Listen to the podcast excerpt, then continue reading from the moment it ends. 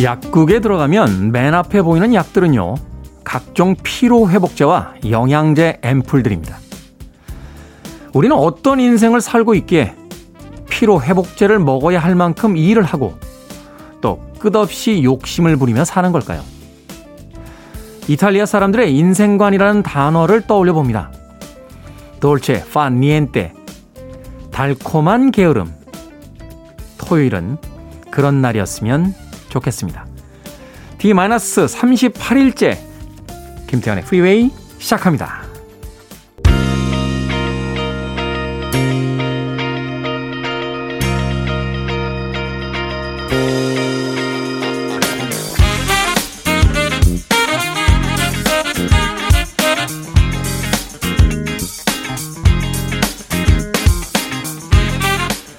빌보드 키드의 아침 선택 김태훈의 프리웨이, 저는 클테짜 쓰는 테디 김태훈입니다.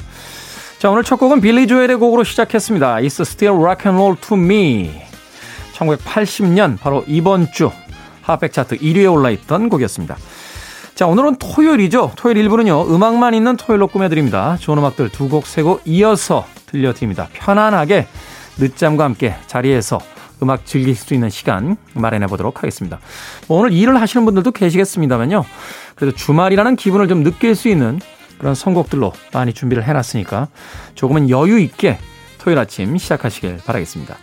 자, 그리고 이 부는요, 북구북구로 꾸며드립니다. 책을 읽어보는 시간이죠. 북칼럼니스트 박사씨 그리고 북튜버 이시안씨와 함께 오늘의 책 읽어보도록 하겠습니다. 또 오늘은 어떤 책을 가지고 두 분의 불꽃 튀는 논쟁이 있을지 잠시 후 기대해 주시길 바라겠습니다. 자, 청취자분들의 참여 기다립니다. 문자번호 샵 일공육일, 짧은 문자는 오십 원, 긴 문자는 백 원, 콩은 무료입니다. 여러분은 지금 케이비에스 E-radio 김태현의 프리웨이 함께하고 계십니다.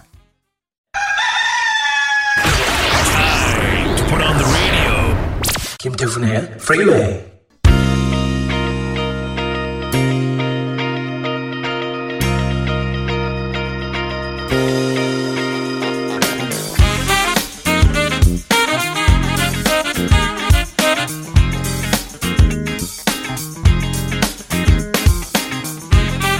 음악만 있는 토요일, 세 곡의 노래 이어서 듣고 왔습니다. 세 곡의 음악이 다 귀에 익숙한 곡들이었죠. 킴 칸스의 Bette Davis Eyes, 그리고 서바이버의 Eye of the Tiger, 에디 그랜트의 Electric Avenue까지 세 곡의 음악 이어졌습니다. 이 세 곡의 음악은요, 어, 다 차트에서 상위권에 있었던 음악들입니다. 킴 칸스의 Bette Davis Eyes는 천구백팔십일 년 금주 핫백 차트 이 위에 올라있던 곡이었고요. 서바이버의 Eye of the Tiger, 뭐 그 유명한 로키 쓰리의 주제곡이었죠. 천구백팔십이 년도 역시 이번 주 차트 일 위를 기록했던 곡이었습니다. 에디 그랜트의 Electric Avenue는 천구백팔십삼 년도 이번 주 핫백 차트 이 위에 올라있던, 차트 최상위권에 올라있던 세 곡의 음악 이어서 들려드렸습니다.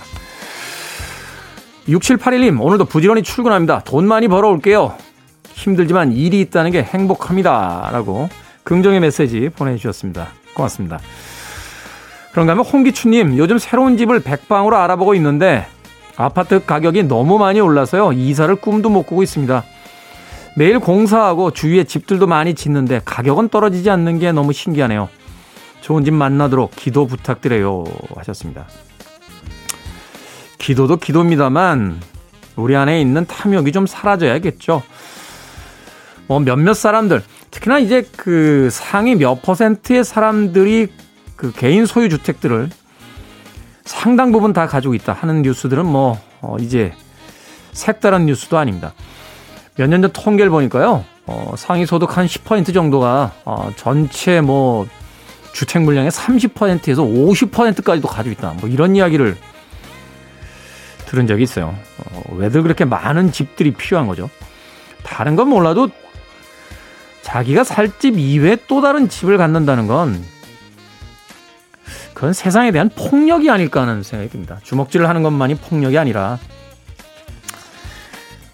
자신이 부자가 되겠다고 남이 집을 가질 수 있는 기회를 뺏는다는 건 네, 일종의 폭력이 아닐까 하는 생각 해보게 됩니다. 홍기춘님, 기운 내십시오. 음, 좋은 집 반드시 나올 겁니다. 자, 공일공칠 님, 방학이라 대학생 아들 삼시세끼 챙기는 게 장난 아닙니다. 밥에서 해당되고, 해방되고 싶어요. 진짜 많이 먹습니다. 좋습니다. 되게 부모님들은 자녀들이 많이 먹으면 좋아하지 않나요? 이제 새로운 부모들의 등장인가요?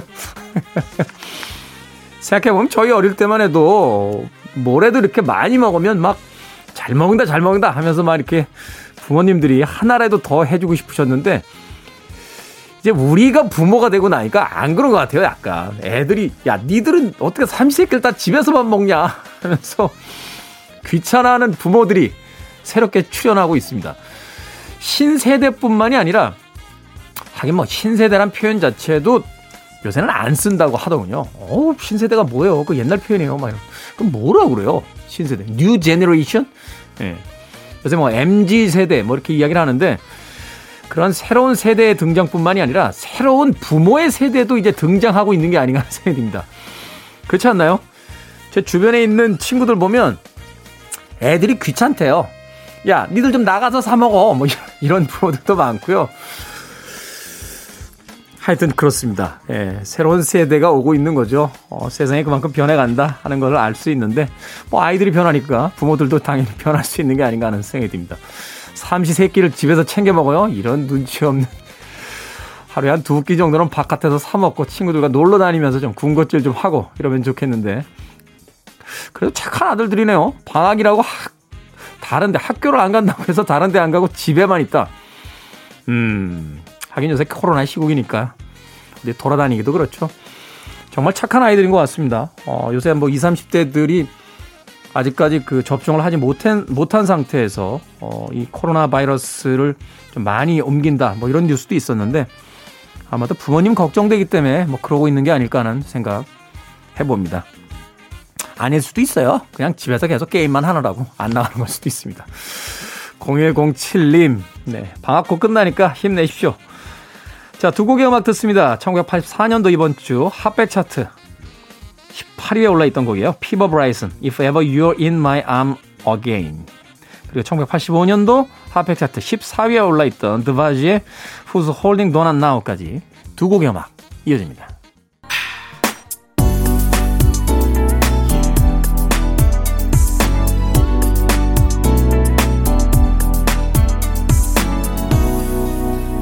김태훈의 Freeway.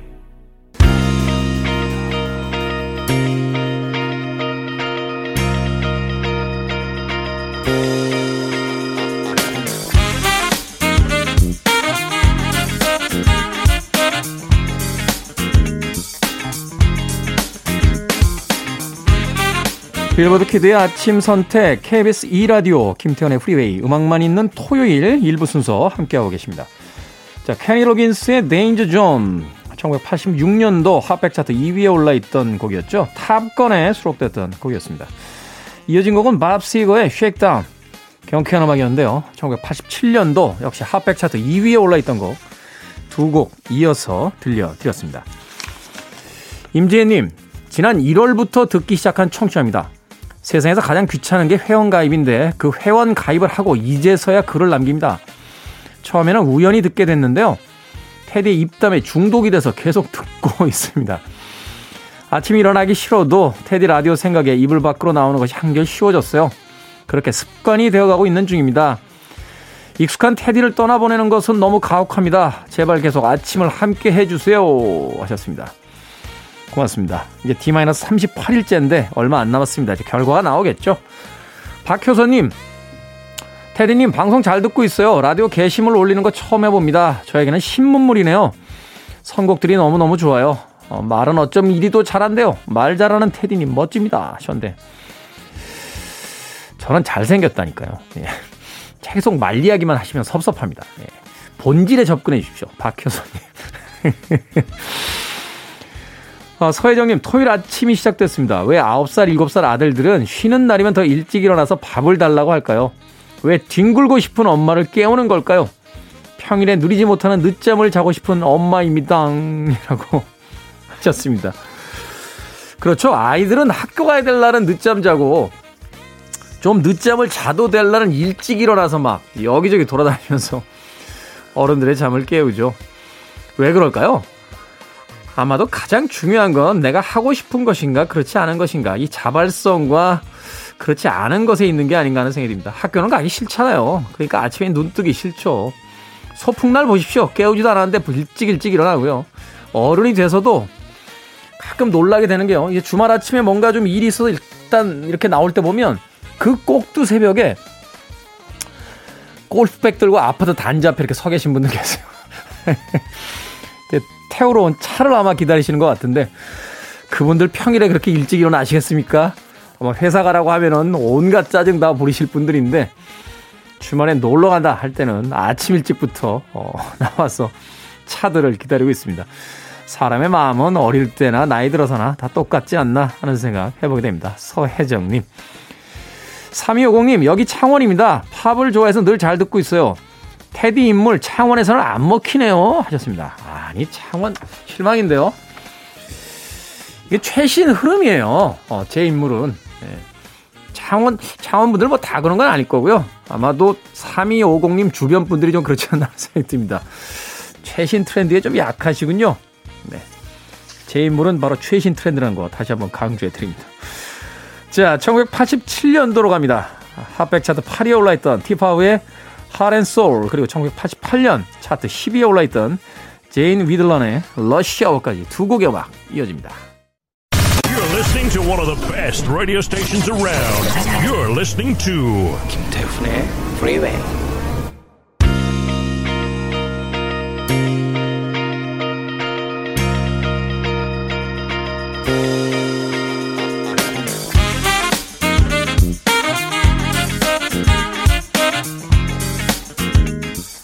빌보드 키드의 아침 선택, 케이비에스 E-radio, 김태현의 프리웨이 함께하고 계십니다.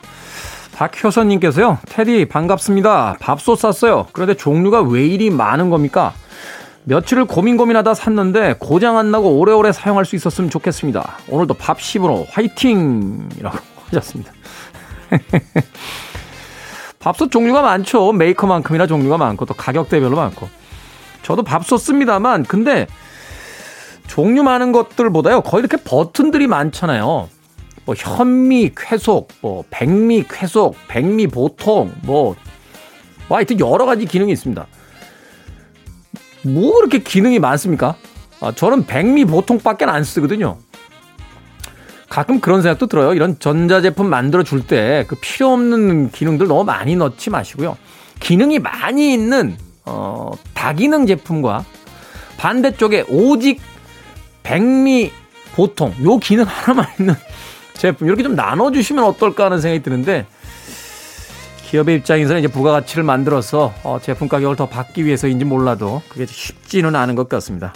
어찌됐건 박효선님 맛있는 밥 오늘부터 이제 드실 수 있겠군요. 축하드립니다. 세상에 제일 좋은 게 밥심이에요. 밥심. 자, 일 부 끝곡입니다. 천구백팔십구년도 핫백 차트 삼 위에 올랐던 곡입니다. Simply Red. If you don't know me by now 들으면서 저는 이 부에 가 있겠습니다.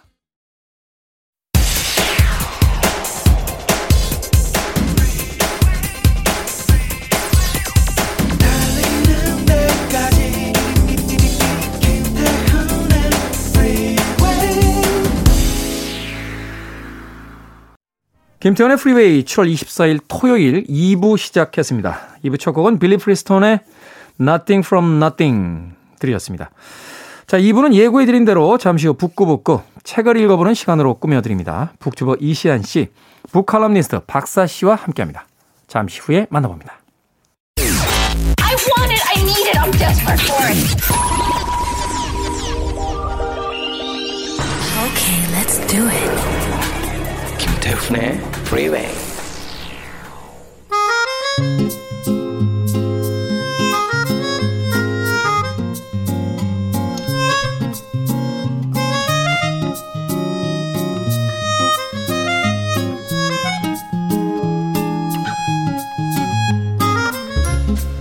코로나와 더위 때문에 어쩔 수 없는 집콕 생활에 한 줄기 빛이 되어주는 책 읽기 시간 북구북구. 오늘 북튜버 이시안 씨 그리고 북칼럼니스트 박사 씨와 함께합니다. 어서 오세요. 네, 안녕하세요. 반갑습니다. 자, 오늘 읽어볼 책 기대가 큽니다. 소위 이제 우리가 클래식이라고 부르는 고전이라고 부르는 네. 시간을 이겨낸 책 뭐 이렇게 이제 이야기할 수 있는데 오늘 읽어볼 책이 바로 그런 책이 아닐까 하는 생각 조심스럽게 해봅니다. 오늘 읽어볼 책은 법정 스님의 수필집이죠. 무소유입니다.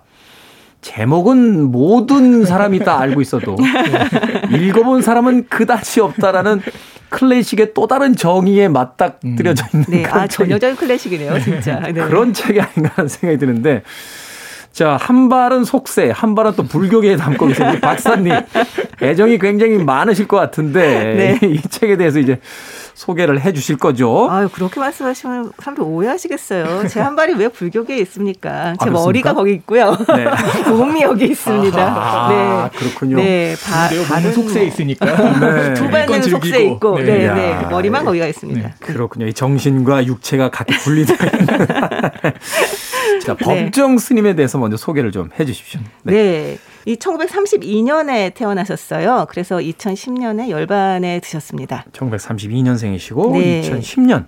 네. 네. 이 많은 스님들이 글을 쓰시죠. 그 책도 되게 많이 내시고 하지만 이 법정 스님 같은 경우는 수필이 정말 좋아서요. 승려이자 수필가다라고 보통들 소개를 하죠.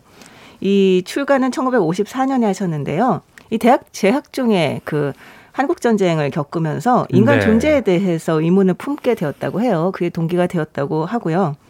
정말 대쪽같기로 유명한 스님이었습니다. 엄청나시죠? 네네. 네. 천구백칠십일 년에 그 박정희 독재에 맞서서 함석헌 장준하와 함께 우리나라 최초의 제야민주단체죠. 민주수호 국민협의회를 조직하고 활동하기도 했고요. 이 종교 간의 대화에도 굉장히 앞장서서 뭐 나서서 말씀하셨던 분이시기도 하고요. 천구백구십사 년에 시민운동단체인 맑고 향기롭게를 만드셨습니다. 음. 그리고 그 요정 건물이었던 대원각을 희사를 받았어요. 그래서 네. 그것이 바로 지금 현재의 길상사가 되었죠.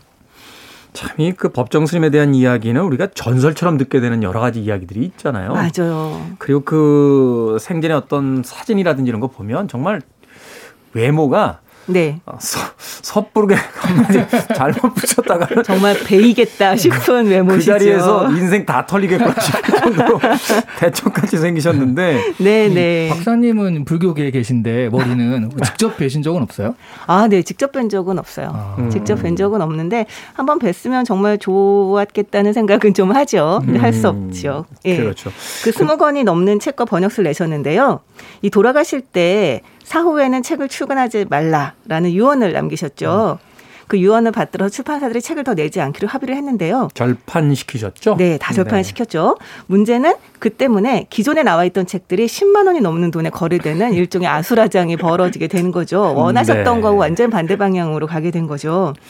네. 사실은 이 법정 스님이 그 책을 그렇게 많이 내셨던 이유 중에 하나가 뭐 많은 학생들이 이제 학비를 그 인세를 가지고 또 어, 내주신 경우도 저희가 일화로서 굉장히 많이 알고 있었고 네. 그 이후에는 이제 세상에 남기지 마라라고 해서 다 그 절판시켜라라고 했는데 사실은 그 이후에 저도 중고 서적 가면 책 구하기가 쉽지가 않아서 금액이 점점 올라가고요. 네.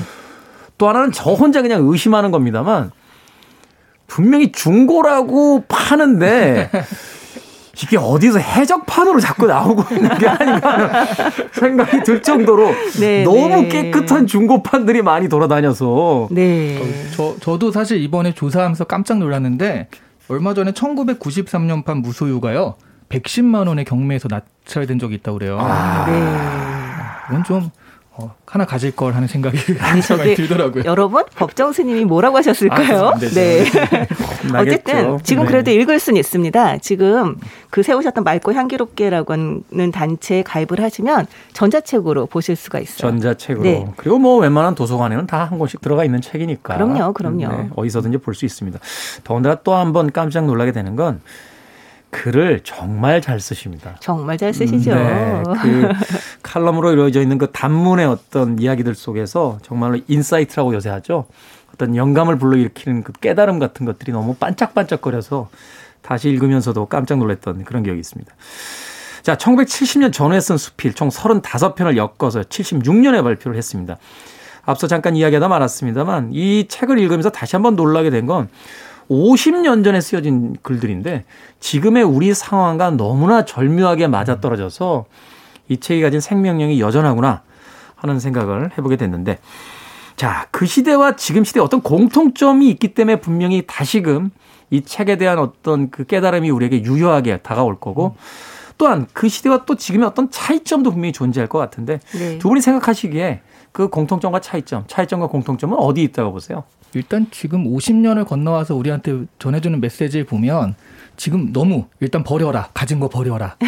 미니멀리즘 요즘에 유행을 하잖아요. 네. 최근에 뭐 그 음. 넷플릭스인가요? 곤도마리의 정리법부터 시작해서 네, 네. 그 일본에서 또 한참 그 화제가 됐던 그 어? 어, 나는 단순하게 살기로 했다 같은 네. 책들. 미니멀리즘의 어떤 폭발들이 있는데 법정 스님은 오십 년 전에 아셨어요.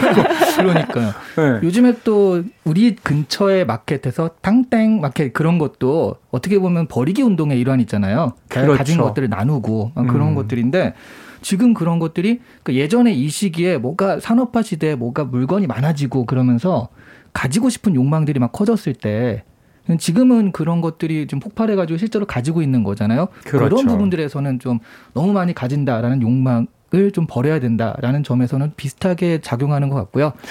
근데 비슷하지만 완전히 다를 거라는 생각이 네네. 드는 게 지금 우리는 물적 풍요를 몇십 년간 누려왔잖아요. 네. 그러다 보니까 아 이것이 더 이상 우리에게 어떤 행복을 선사하지 못한다는 걸 이제 알게 돼서 네. 네. 그러면 우리는 더 단순해져야 되고 더 비워야 된다라는 네. 걸 이제 당연히 알게 되는 수, 수순에 와 있는 건데. 네. 네. 근데 제가 생각하는 차이점은 그 테디가 말씀하신 것도 있지만 예전에는 되게 노력하면 가질 수 있다는 희망이 있는 시기였잖아요. 음. 그러니까 열심히 하면 가질 수 있다. 근데 지금은 노력해도 가질 수 없다라는 생각이 드는 것들이 좀 있어요. 뭐 집 이런 것들. 음. 네. 그러다 보니까 아 그러면 마음이라도 좀 다스려야지라고 하면서 이 무소유라는 이 메시지를 좀 다시 받게 되는 것이 아닐까. 그러니까 예전에 선택적으로 우리가 무술의 음. 메시지를 받았다면 지금은 어쩔 수 없이 받게 되는 그런 차이점이 있지 않을까 하는 생각을 좀 해보게 되기도 했어요. 저는 오히려 거꾸로 생각했던 게 네. 천구백칠십 년대는 사실 막 산업이 이제 그 발전하던 시기이긴 합니다만 생필품이 사실 그렇게 풍족하던 시대는 아니거든요. 네. 근데 사람이 없을 때는 갖고 싶지 버리고 싶지 않잖아요. 저도 이제 우리가 정리를 해야겠다라고 생각하는 건 방이 아수라장이 됐을 때 이제 정리를 하는 건데 네. 법정 스님은 아무것도 없던 시절에 쉽게 얘기해서 가질 수 있었던 것이 그리 많지 않던 시대에도 갖지 마라, 버려라, 비워라라고 이야기를 했단 말이죠. 네. 저는 그게 이 법정 스님의 놀라움이 아닐까. 음. 이천이십 년에는 누구나 떠들 수 있는 이야기이지만 네. 천구백칠십 년에는 결코 아무나 할 수 없던 이야기를 하신 게 아닌가나 또 생각을 해보게 됐는데. 그 저는 약간 두 분의 생각과 중간쯤에 있는 생각을 하게 되는데요. 네. 저 얼마 전에 들었어요. 이 패스트 패션이라고 해서 지금 같은 경우 옷을 굉장히 싼 값에 사서 한 번 입고 그냥 아주 쉽게 버리는 게 문제가 되고 있잖아요. 박사님은 제가 보니까 역시 그 불교계 정신에 가 계신 분이 맞는 것 같아요. 이 패스트 패션도 나온 지가 벌써 한 칠, 팔 년 됐잖아요. 아니, 근데 이제 그게 나온 지 칠, 팔 년 됐는데 그 폐해가 지금 엄청나게 폭발하고 있다고 하거든요. 그렇죠. 지금 얼마 전에도 뭐 이를테면 그 다큐멘터리가 나왔었지만 외국 같은 경우는 이제 헌옷에 강이 흐른다 막 이럴 정도로 그 옷 한 벌 염색하는데 드는 게 뭐 육 리터 이상의 물이 들어간다라고 하는데 네. 그 옷 때문에 거의 뭐 식수로 써야 될 물 같은 것들이 엄청나게 부족해진다 뭐 이런 이야기도 있더라고요. 네. 근데 제가 얼마 전에 들었던 얘기는 뭐냐면 얼마 전에 들었던 게 패스트 패션 얘기가 아니고 얼마 전에 들었던 게 그 얘기 드렸어요. 뭐냐면 죄송해요 박사님. 네. 젊은 사람들이 그러니까 그 옷을 사는 거예요. 옷을 산 다음에 그걸 굉장히 쉽게 버리는데 그 이유가 부동산이 없기 때문이라고 합니다. 음. 그러니까 뭐냐면 아주 작은 원룸에 살고 있는 거죠. 음. 그러니까 이시안 씨가 말씀하셨듯이 지금 우린 집을 가지기가 너무 어렵게 됐잖아요. 네. 집이라고 하는 것을 아무리 이렇게 가질 수가 없다. 약간 이런 절망감이 있잖아요. 그런 상태에서 물건을 보관할 데가 없는 거죠. 물건을 사도. 음. 그래서 물건 산 물건들을 굉장히 쉽게 쉽게 쉽게 많이 사고 쉽게 쉽게 많이 버리게 된 이면에는 이 집을 살 수 없다고 하는 절망감이 또 자리를 잡고 있다는 거죠.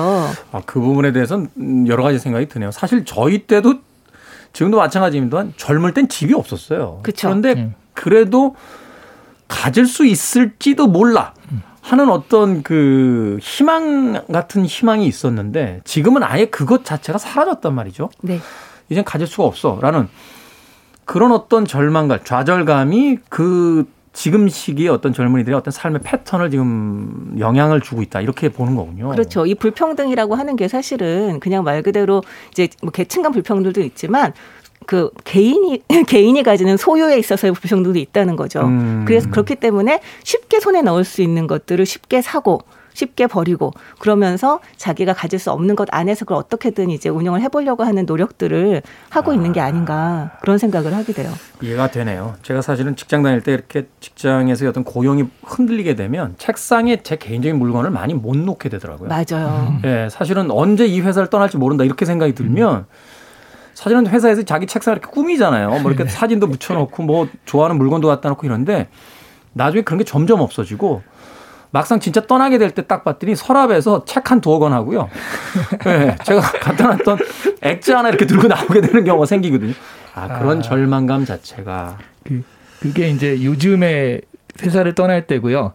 사실 이건 약간 다른 얘기지만 최근 들어 젊은이들이 약간 회사를 억지로 떠나야 되는 상황이 있잖아요. 그래서 회사에 복수하는 그런 세태가 있대요. 아, 네. 그러니까 뭐 중요한 파일을 지우고 나온다든가. 진짜 지, 큰 문제죠. 네, 자기 것만 딱 들고 나오는 게 아니라 지우고 나온다든가 이런 식으로요. 사실은 저희 때도 가끔 했어요. 아. 지우지까지는 않았고요. 네. 서류 숨겨놓고 나오고 그 자료실에 있는 씨디들 이렇게 차례 바꿔놓고 나오고 아주 소심하게 복수했던 경험. 아, 요즘의 세태가 아니라 전통이군요. 일종의. 그러니까 근데 사실 저는 이 책을 읽으면서 아 그때와 지금이 되게 많이 다르구나 이런 생각은 아주 많이는 안 했고요. 음. 딱 한 군데서 했습니다. 딱 한 군데서 한 게 여기 아파트에 대한 얘기가 나와요. 아, 네. 아파트가 네. 사람들이 살 수 있는 공간을 많이 만들어주기 위해서 한 건데 호화판으로 흐른다라고 음. 하는 것을 걱정하는 것까지는 요즘과 마찬가지인데 여기서 아주 심하게 개탄을 하시면서 뭐라고 하냐면 요즘 심지어 한 가구에 이천만 원짜리가 있다고 한다. 아파트가 이천만 원짜리가 있대. 너무 파격적으로 놀랍다. 막 이런 말을 하셨더라고요. 저도 사실은 그 대목 읽고 나서 네. 아니 물가가 도대체 어떻게 된 거야라고 생각을 했던. 아니 근데 생각해보니 공통점일 수도 있겠습니다. 지금도 누군가가 아파트가 이천만 원이래. 그러면 굉장히 파격적으로 놀랄 것 같기는 한데요. 어, 네, 아, 다른 아, 의미긴 아, 하지만. 다른 의미로 전혀 네. 다른 의미로 파격적으로 놀라기는 하겠죠. 네. 근데 그런 면에서 보면 이 그 법정 스님께서 참 공부가 정말 잘 돼 계셨다라는 생각을 하게 되는 게 이 아파트라는 게 사실은 서민들의 주거를 위해서 이 말하자면 만드는 데 있어서 단가를 낮추기 위해서 이제 개량화된 어떤 주거의 형태들이잖아요. 네네. 그런 것들을 가지고 이제 아파트가 시작이 됐는데 그것이 호화판 아파트로 흐르면서 현대의 세태화 있는 걸 보면 이천이십 년에 법정 스님은 다시 한번 그 아파트에 대해서 뭐라고 쓰셨을까 하는 생각 해보게 됩니다. 자, 오늘 북구북구 법정 스님의 수필집 무소유에 대해서 이야기 나누고 있습니다. 노래 한 곡 듣고 와서 계속해서 이야기 나눠보도록 하겠습니다. 피트니 휴스턴입니다. I have nothing. 빌보드 키드의 아침 선택 케이비에스 E-radio 김태현의 프리웨이 북구북구 이시안 씨 그리고 박사 씨와 함께 오늘 법정 스님의 책 무소유 다뤄보고 있습니다. 자, 표제작인 무소유를 한번 읽어보죠. 음, 이 무소유 편에 보면 하루 한 가지씩 버려야겠다고 스스로 다짐을 했다라는 문장이 나옵니다. 이게요 얼마나 대단하냐면 최근에 미니멀리스트의 행동 강령 같은 거예요. 이건 네. 오십 년 전에 이미 그러니까 우리는 이 법정 스님을요 미니멀리스트의 창조자로 이렇게 좀 옹립을 해도 되지 않나 하는 생각을 해보게 되거든요. 아니 근데 저는 이 부분을 보면서 드는 생각이 법정 스님이 하루에 하나씩 버릴 걸 갖고나 있으셨나? 약간 이 생각을 했어요. 사실 그 책에서 묘사되는 그 법정 스님의 방 같은 걸 보면 네. 없어요. 아니, 제가 보기엔 한 이틀 버리시면 없을 것 같거든요. 아, 그러니까요. 근데 뭘 그렇게 하루에 한 가지씩. 아마 여기에 대해서 이제 뭐 관념적인 의미도 있었겠죠. 마음속에서의 어떤 의미도 있었지 맞아요. 않았을까 네, 하는 생각도 네. 해보게 되는데. 그, 그리고 아마 제가 보기엔 은근히 책이 계속 들어오셨을 것 같아요. 처음에 출가하실 때도 가장 네. 버리기 어려웠던 게 책이었다라고 했잖아요. 그러니까. 그 노 스님이 갖다 태워라 하셔서 태우시잖아요. 네. 그 책을. 네, 그런 네. 책들이 아마 이렇게 또 하시니까 출판사에도 주고 하니까 뭐 그런 식으로. 아마 음. 지금 살아계셨으면 당땡마켓에 굉장한 애용자가니까 오늘도 한 건 내일도 한 건 네, 이런 식으로 나눔을 하지 않으셨을까 싶더라고요. 그러니까요. 네. 그, 그 도입부에서 나옵니다만 그 책에 대한 집착을 버리기가 쉽지 않았다. 음. 왜냐하면 그것은 이제 알고자 하는 어떤 욕망이었는데 마지막에는 이제 그 부분도 이야기하시잖아요. 책으로 그렇게 안다라고 그게 꼭 아는 게 아니다 하면서 이제 이야기를 하시는데 어떻게 읽으셨어요? 또 박사님께서는 좀 다르게 읽을 수도 있을 거다 네. 그런 생각이 들었는데. 아 사실 저 같은 경우는 아마 법정 스님이 지금 우리와 같이 살고 있고 지금의 미니멀리즘 세태들을 보시고 하셨다면 오히려 버리지 마라. 라고 하지 않으셨을까? 음. 저는 그 생각을 했어요. 오히려? 음. 네. 네. 왜냐하면 지금 법정 스님은 정말 가진 게 없는 상태에서 이제 버리신 거잖아요. 아까 얘기를 했듯이.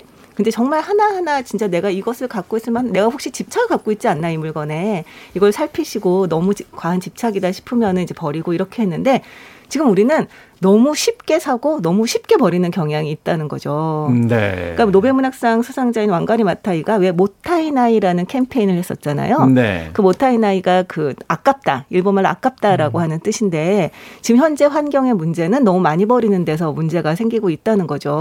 그러니까 버리고서 그 상태로 유지가 되면 되는데 네. 문제는 버리고서 또, 또 사니까 문제라는 거예요. 맞아요. 그러니까 버리기 전에 사지 말기 운동을 해야 된다는 거죠. 그러니까요. 네. 그래서 법정 스님이 말씀하신 사실은 우리가 무소유조차도 버려야 되거든요.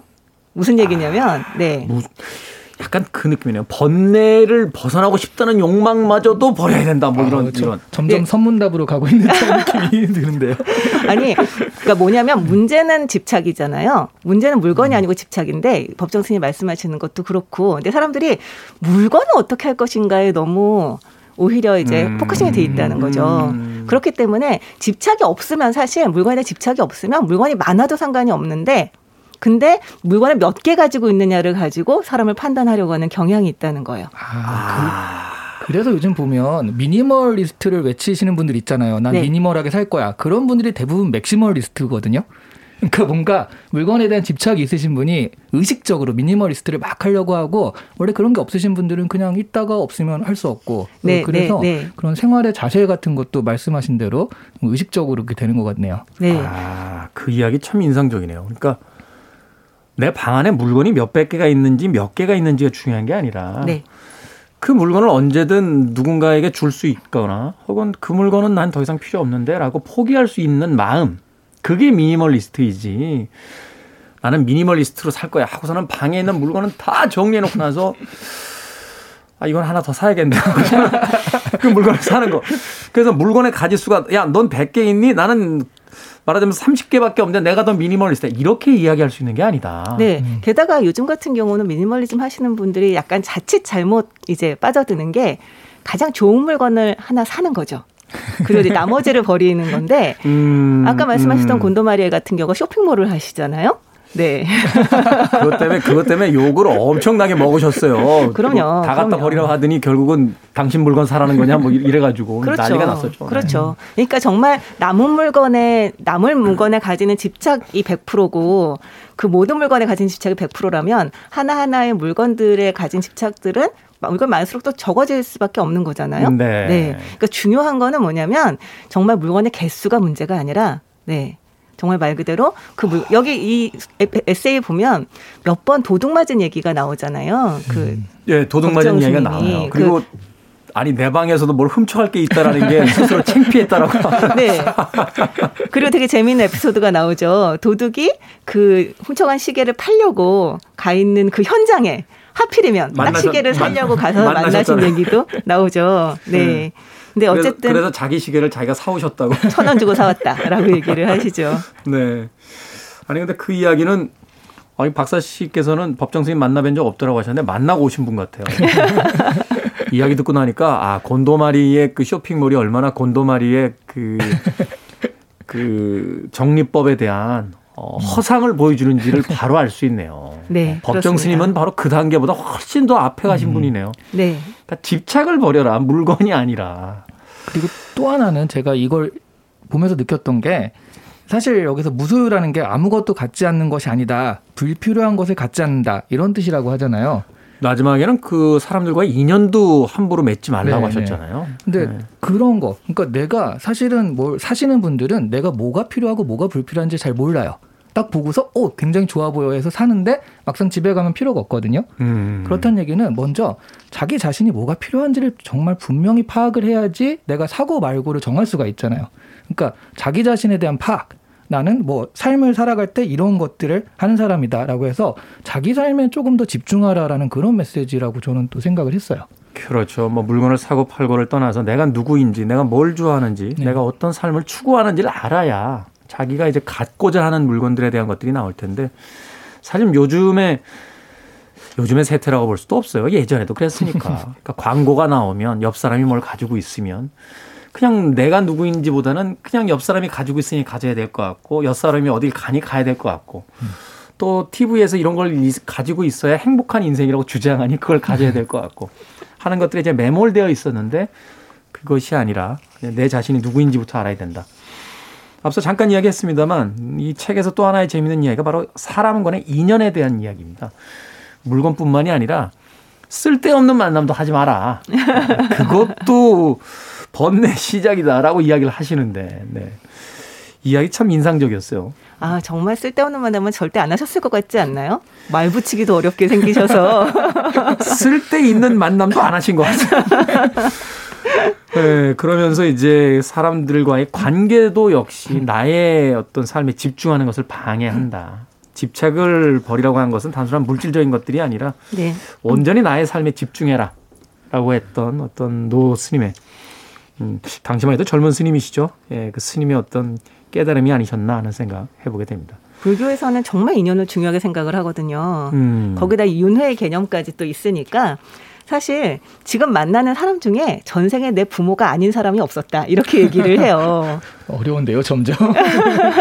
아니 근데 사실 이거는 어떻게 보면 이 논리에 따르면 말은 되기는 하죠. 네. 근데 그렇다고 해서 뭐 인연은 너무 중요하니까 내가 뭐 나하고 인연 맺은 모든 사람들에게는 다 부모님이 모듯이 모시겠다. 음. 이거는 사실은 좀 곤란하잖아요. 그렇죠. 네, 정말 그렇기 때문에 이제 그 불교에서는 또 하는 말이 악연을 피해가라 이기도 합니다. 인연을 맺으면 그것이 악연이 될 수도 있으니, 네, 오히려, 네. 좋지 않은 인연은 처음부터 맺지 않는 것이 더 낫다. 그리고 맺었는데 악연이다 싶으면 얼른 도망가시라는 거죠. 얼른 도망가. 네, 뭐 스토커라든가 뭐 요즘에는 뭐 에너지 뱀파이어 뭐 이런 말도 하잖아요. 음. 이런 사람 곁에 두지 말고 자신을 보호할 필요가 있다. 이것도 또 인연을 잘 맺는 방법 중에 하나가 아닐까 하는 생각이 들어요.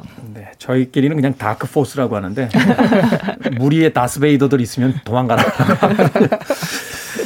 그런 의미에서 본다면 현대를 살아가는 우리에게도 여전히 유효한 이야기들이 아주 얇은 책이지만 정말 풍부하게 담겨져 있는 것이 바로 법정 스님의 무소유가 아닌가 생각해 봅니다. 음악 듣고 계속해서 이야기 나누겠습니다. 애니모션이 노래합니다. 집착이라고 하죠. 강박 뭐 이렇게 이야기할 수도 있을 것 같은데. Obsession. Free your mind. I want to break free. Are you free? I'm free. I'm free. You're on the freeway. Freeway. 빌보드 키드의 아침 선택, 김태현의 프리웨이, 북칼럼니스트 박사 씨, 그리고 북튜버 이시안 씨와 함께 오늘 북구북구 법정 스님의 무소유에 대한 이야기 나눠보고 있습니다. 자, 이 수필집 안에 보면요, 어, 이렇게 딱딱한 이야기들이 이어지는 게 아니라 그 법정 스님이 천구백칠십 년대 이제 사시면서 느끼셨던 어떤 또는 겪으셨던 에피소드를 중심으로 해서 이야기들이 진행이 되거든요. 두 분께서 가장 인상적이었던 에피소드, 또 그 에피소드 안에 담겨져 있던 이야기가 있다면 어떤 게 있는지 좀 이야기를 좀 해 주십시오. 저는 사실 이 질문에 대해서 이제 하려고 무소유를 책을 찾아봤어요. 집에 없더라고요. 네. 무소유라는 이 책의 가르침을 저는 실천을 했더라고요. 아, 그렇습니까? 네. 그래서 찾으려고 하니까 요즘에 구할 수가 없잖아요. 그래서 음. 무소유가 실려있는 다른 책을, 무소유는 예전에 읽었고 다른 책을 이번에 읽었는데, 네. 스스로 행복하라라고 작년에 나왔던 법정 스님 열반 십 주기 특별판 책이 있어요. 네. 그동안의 수필의 뭐 베스트 뭐 이런 것들을 모아놓은 책인데요. 여기서 읽다가 태풍 속에서라는 그 수필이 있더라고요. 태풍 속에서. 네. 태풍이 왔는데 산속 생활을 하시잖아요. 그러니까 너무 걱정이 되는 거예요. 막 밖에 날아다니고 그래서 되게 짜증이 났다고 그래요. 나가실 수도 없고, 네, 또 위험한, 네. 상황이 펼쳐지니까. 네. 그러니까 또 태풍 한번 지나가면 또 그거 다 어떻게 수습해야 되는지 막 그러다가, 아휴 그래 내가 화를 내봤자 이거는 안, 밖으로도 피해가 있지만 그럼 내가 화를 내면 안으로도 피해다. 안팎으로 피해니까 그냥 앉아있자. 라고 앉아있다가 책을 하나 딱 집었는데 그게 그리스인 조르바. 그리스인 조르바. 네, 그걸 찾아서 보시면서 어 그냥 어 그렇구나, 예, 뭐 그냥 좋구나, 뭐 태풍 속에 이렇게 해도 좋구나라고 하시면서 그냥 그걸 다 받아들이시게 됐다. 음. 이런 에피소드가 나오는데요. 이게 얼핏 보면 이런 외부적인 상황에서 포기나 체념 같은 걸로 읽힐 수도 있잖아요. 근데 저는 이게 약간 타이밍을 기다린다. 때를 기다린, 태풍이 지나가기 기다린다. 근데 그런 음. 현명을 기다린다. 이런 식으로 읽혔거든요. 음. 그래서 법정 스님의 자세 자체가 꼭 뭐 이거 가지지 말고 가지고 그런 문제가 아니라 타이밍, 가질 타이밍이 있고 버릴 타이밍이 있고 이런 타이밍에 대한 시기에 대한 얘기를 계속 하고 계시지 않나 하는 생각이 들더라고요. 공자의 그, 이야기처럼 순리를 거스르지 않고 네. 그냥 그 순리대로 지금 때가 아니면 기다리고 때가 되면 나아가고 뭐 음. 그런 것들을 이제 이야기하고 있는 것 같았다. 네, 네 그걸 이제 불교에서는 인욕바람일이라고 하지요. 아, 인욕바람일. 네, 근본적으로 다 수용하는 것. 그러니까 음. 문제, 문제 이건 문제가 있으니까 뭐 뭐 어떻게 해결해야 되고, 어 이거는 뭐, 뭐 내가 너무 좋아하는 건 이런 게 아니라 네. 모두 근본적으로 다 수용하는 것을 인욕바람일이라고 보통 이야기를 해요. 인욕바람일이요? 네, 네, 아, 네. 이건 어디 가서 써먹기도 되게 좋겠네요. 저에게 물어보십시오. 네. 제가 가끔 연락드리면 꼭 답을 주시길 바랍니다. 아유, 그럼요, 그럼요. 네, 언제든지요. 그 비슷한 이야기가 또 무소유에 있었잖아요. 그 저 건너편 숲을 자꾸 이렇게 공사하는 걸 보고 나서 화딱지가 났다가 네, 맞아요. 생각해보니 저 숲을 또 일궈서 누군가는 생업이 생길 거고 또 그걸 보니 뭐 그것으로 충분했더라 하면서 이제 마음에 어떤 평화를 갖게 됐다라는 이야기도 있으셨는데 네. 자, 박사 씨께서는 또 어떤 에피소드를 좀 저희에게 깨달음과 함께 아, 네. 전 옛날부터 좋아하던 수필이 있었어요. 그 수연 스님이라고 해서 본인의 스님. 그 본인의 이제 같이 그 수행을 했던 음. 네, 스님에 대한 이야기를 하고 있는데요. 이 스님의 삶 자체가 정말 우리가 어떻게 살아야 할 것인가에 대한 어떤 모습을 보여주고 있죠. 그러니까 모든 것을 아무것도 내 것이 아니지만 모든 것이 다 내 것과 마찬가지다. 라고 생각을 하시는 그 자세 저는 굉장히 인상적이었거든요. 네. 거기에 나오는 에피소드 중에 하나가 수연 스님이 이제 버스를 타고 같이 가고 있었는데 버스 손잡이에 나사가 헐거워져 있는 것을 발견을 하신 거죠. 그랬더니 그 바랑에서 그 주머니 칼. 네, 네, 주머니 칼을 꺼내서 그 나사를 조이는 그런 모습을 보여줍니다. 음. 그러니까 단, 단순하게 소유의 문제라는 게 집착은 버려야 하지만 뭐 이 모든 것들, 이 세계가 다 마치 내 것처럼 또 돌보려는 마음 이것도 굉장히 필요하지 않나라는 생각이 들어서 아주 인상적으로 읽은 에피소드였어요. 음. 그 법정 스님이 웬만하면 남 칭찬 잘 안 하시는데 수현 스님 에피소드를 보면 정말 구구절절 칭찬해, 그 네. 사랑과 애정이 묻어나오는 더군다나 법정 스님과 아프실 때 그 몇십 킬로를 걸어가셔서 그 탁발을 하셔가지고 그걸 가지고 약을 사오신 그 에피소드에서 막 그 눈물 나죠. 무너지시잖아요. 네네. 천하의 법정 스님이 막 거기서 통곡하듯이 그 뭐 무너지시는데 그런 의미에서 봤을 때 수연 스님이 가졌던 그 삶의 태도. 저도 참 그 에피소드 인상적이었어요. 네. 버스 타고 가다 말고 갑자기 그 덜컹거리는 그 볼트를 자신의 주머니 칼을 꺼내서 조이시는. 그걸 보면서 또 깨달음을 얻으신 법정 스님도 참 대단하다는 생각을 맞아요. 하게 되는데 역시나 어떤 시대에 자신이 존경할 만한 또 자신을 알아주는 사람이 있다라는 거 그것만으로 두 분의 또 인연이 참 대단했다라는 생각 해보게 됩니다. 자, 집착과 소유에 대한 이야기 나오는데 두 분은 어떤 때 가장 집착하고 아, 나는 정말 앞으로 갈 길이 멀구나 이런 생각을 하시게 됩니까? 저는 기본적으로 이 책 좋아하는 사람 책에 대한 집착은 이게 버릴 수가 없지 않나. 이사 다닐 때마다도 너무 힘들잖아요. 아, 그러고 보니까 이 시간 통해서 한번 소개해드려야겠다. 그 일본의 한 작가가 쓴 책 중에 장서의 괴로움이라고 있어요. 아. 책 사 먹으다가 집이 무너져요. 그런 네, 네. 그 이야기 한번 해봐야 될 것 같다는 생각이 네. 드는데. 저는 책은 뭐 기본 디폴트로 깔아놓고 제가 이걸 읽으면서 아, 나한테 이런 집착, 무소유를 다시 읽으면서 이런 난이 너무 걱정되고 난을 위해서 막 굉장히 좋은 것도 사다 먹이고 막 난한테 막 그러잖아요. 저 딱 그런 게 있더라고요, 저한테. 음. 제가 키우는 토끼입니다. 토끼를 키우세요? 네. 토끼를 키우는데 어느 정도였냐면 예전 지금은 좀 일본에 왔다 갔다 하기 힘든데 일본에 왔다 갔다 했을 때는 토끼 사료가 그러니까 토끼가 일본에서는 굉장히 많이 키우는 애완동물이에요. 네. 그래서 토끼 용품이 되게 발달돼 있거든요. 토끼 사료랑 토끼 용품을 사러 일본에 간 적이 있어요. 음. 그래서 사다가 먹이고 오. 애지중지 키웠는데 오, 정말 오, 이 난에 대한 이걸 보니까 오, 내가 토끼에 대해서 이러고 있구나라는 생각이 좀 들긴 하더라고요. 이 무소유 편의 그 무소유가 바로 그거죠. 이렇게 네. 누군가에게 선물 받아서 난을 하나 키우셨는데 이 난 때문에 막 그 여름 햇볕에 그 말라 죽을까봐 네. 막 급하게 올라가시다가 생각해보니 내가 이놈의 식물에 왜 이렇게 집착을 하고 있나 해서 결국 남 줘버리셨다고 그러니까요. 하는 그 이야기 이제 소위 무소유 편에 나오는데 네. 그 토끼를 통해서 똑같은 걸 경험을 하셨다. 네, 완전 저는 똑같이 아 이런 집착이구나라는 것들을 똑같이 좀 느꼈어요. 토끼 네. 누구 주셨어요? 그래서? 아니요. 그래서 아직도 집착을 하고 있습니다. 아직, 아직까지는 토끼에 네. 집착 중이시. 네. 아니 근데 그 그걸 집착이라고 볼 수 있을까요? 저는 저는 사실은 요즘에 잠을 못 자고 있거든요. 저희 집 고양이가 열여덟 살인데, 네. 네. 나이가 드시니까 음. 그 더위를 못 참아요. 아. 그래서 밤새 에어컨을 틀어놔야 이제 만족하고 네. 어, 자는데 저는 얼어 죽을 것 같은 거예요. 어. 그래서 어저께 모포를 꺼내서 겨울 모포를 꺼내서 저는 이제 뒤집어 쓰고 그리고 이제 에어컨을 틀고 자는데 너무 힘든 거죠 지금. 그래서 제발 우리 한 일도만 올리면 안 될까? 사정 사정을 하는데 그게 잘 안 됩니다. 일도를 올리면 또 와서 툭툭거리죠. 야 그럼요. 내리라고 집사야, 집사야 어. 에어컨 내리라고. 덥다, 땀 난다 이러니까. 네, 저랑 비슷하신데요. 근데 이거는 저는 집착이라기보다는 같이 사는 사람의 자세가 아닐까라고 음. 생각을 하고 있습니다만 얘기를 듣고 보니 좀 집착인 것 같기도 합니다. 예. 아니 법정 스님은 또 그렇게도 생각하셨을 수 있을 것 같아요. 그렇지 그것은 집착이 아니라 같이 사는 생물에 대한 생명에 대한 또 예의지 뭐 이렇게 얘기하실 수도 있었을 것 같은. 네. 우리 혹시 음. 테디는 집착하거나 그런 게 있으신가요? 집착인지 모르겠는데 멍청하다는 생각을 해본 적이 있어요. 그러니까 음. 제가 여름 스포츠를 이제 서핑을 좀 하러 다니는데 네. 이걸 처음 배웠을 때 한참 재미가 있잖아요. 음. 근데 이제 좋은 파도가 와서 타려고 탁 누웠는데 막 이렇게 앞으로 가다 보니까 네. 앞에 초보자들이 이렇게 꽉 스키장 가면 앞에 아. 이렇게 사람들 다 주저앉아 있듯이 꽉 저의 진로를 막고 있는 거예요.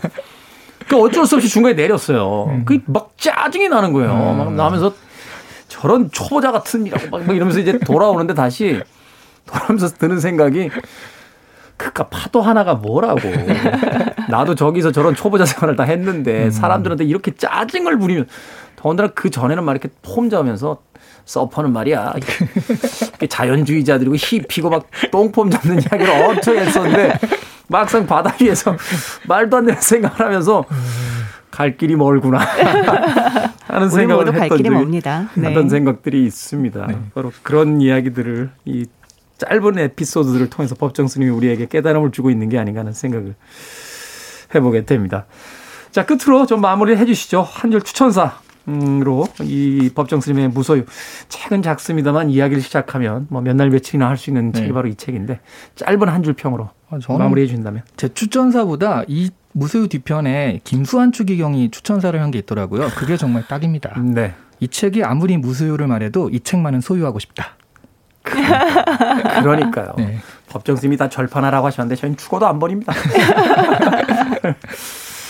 아, 저는 저도 이제 추천사라기보다는 이 책에서 제가 딱 한 줄을 건졌어요. 그래서 네. 이 한 줄을 같이 공유를 하고 싶습니다. 아름다운 장미꽃에 하필이면 가시가 돋쳤을까 생각하면 속이 상한다. 하지만 아무짝에도 쓸모없는 가시에서 저토록 아름다운 장미꽃이 피어났다고 생각하면 오히려 감사하고 싶어진다 라고 하는데요. 이 한 문장만으로도 저는 이 책에 대한 추천이 되지 않을까라고 생각을 합니다. 네, 저는 한 번도 뵌 적이 없는 분입니다만 이 책을 읽고 나서 진심으로 법정 스님을 뵙고 싶어졌습니다. 오늘 북구북구 법정 스님의 무소유 읽어봤습니다. 자, 다음 주 책 예고해드립니다. 아, 에이치 지 웰스의 에스에프 소설의 고전이죠. 영화화됐던 작품들 여러분들 한두 번씩은 꼭 보셨지 않았을까 하는 생각이 듭니다. 타임머신입니다. 이 책 읽고 다음 주에 이야기 나눠보도록 하겠습니다. 북튜버 이시안 씨, 북칼럼니스트 박사 씨와 함께 이야기 나눠봤습니다. 고맙습니다. 네, 네 안녕히 계세요. 음악 한 곡 듣습니다. 스네이더 코너의 Nothing Compares to You.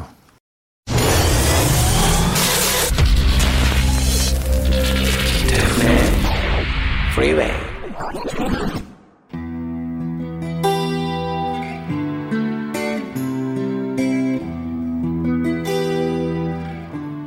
케이비에스 E-radio 김태현의 프리웨이 디 삼십팔 일째 방송 이제 끝곡입니다. 메탈리카의 Nothing Else Matters 들으면서 저는 작별 인사 드리겠습니다. 내일 아침 일곱 시에 돌아옵니다. 고맙습니다.